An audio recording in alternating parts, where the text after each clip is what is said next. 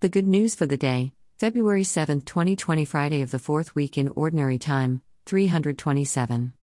Herod Antipas, Herod the Great's son, heard about Jesus whose prominence had risen.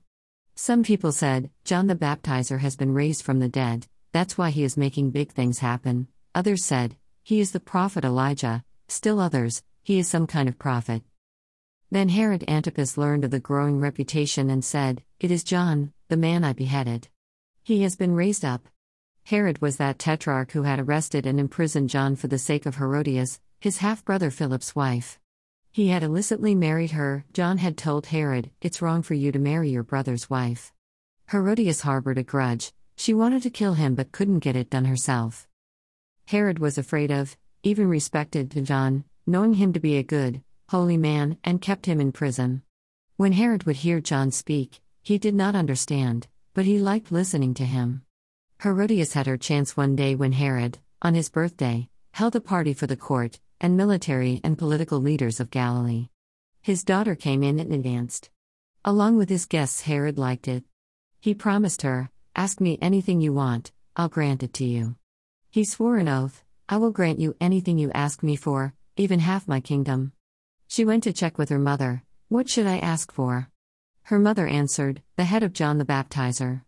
The girl ran back to her Lord's presence and said what she wanted I want you to give me now on a platter the head of John the Baptizer. The ruler did not like it, but because of his promises, in front of his guests, he did not want to break his word to her. So, he promptly dispatched an executioner with orders to return with his head. The man went and beheaded him in the prison. He brought in the head, on a platter, and gave it to the girl. The girl in turn handed it over to her mother. When his followers heard about what had happened, they came, got his body, and laid it in a tomb. Mark 6. If we who say we follow Jesus truly believe in the kingdom of God, truly believe it is not of this world, we can see governments in this generation from the outside. Though we are in the world, we are not of the world.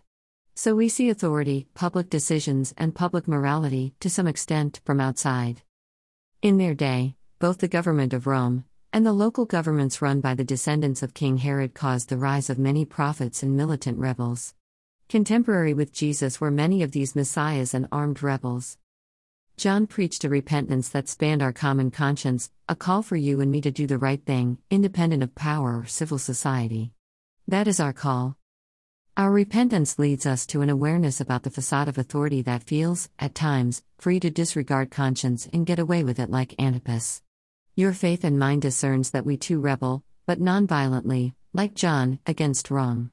And it is our joy to do so, even if it may lead to the same kind of end that befell John.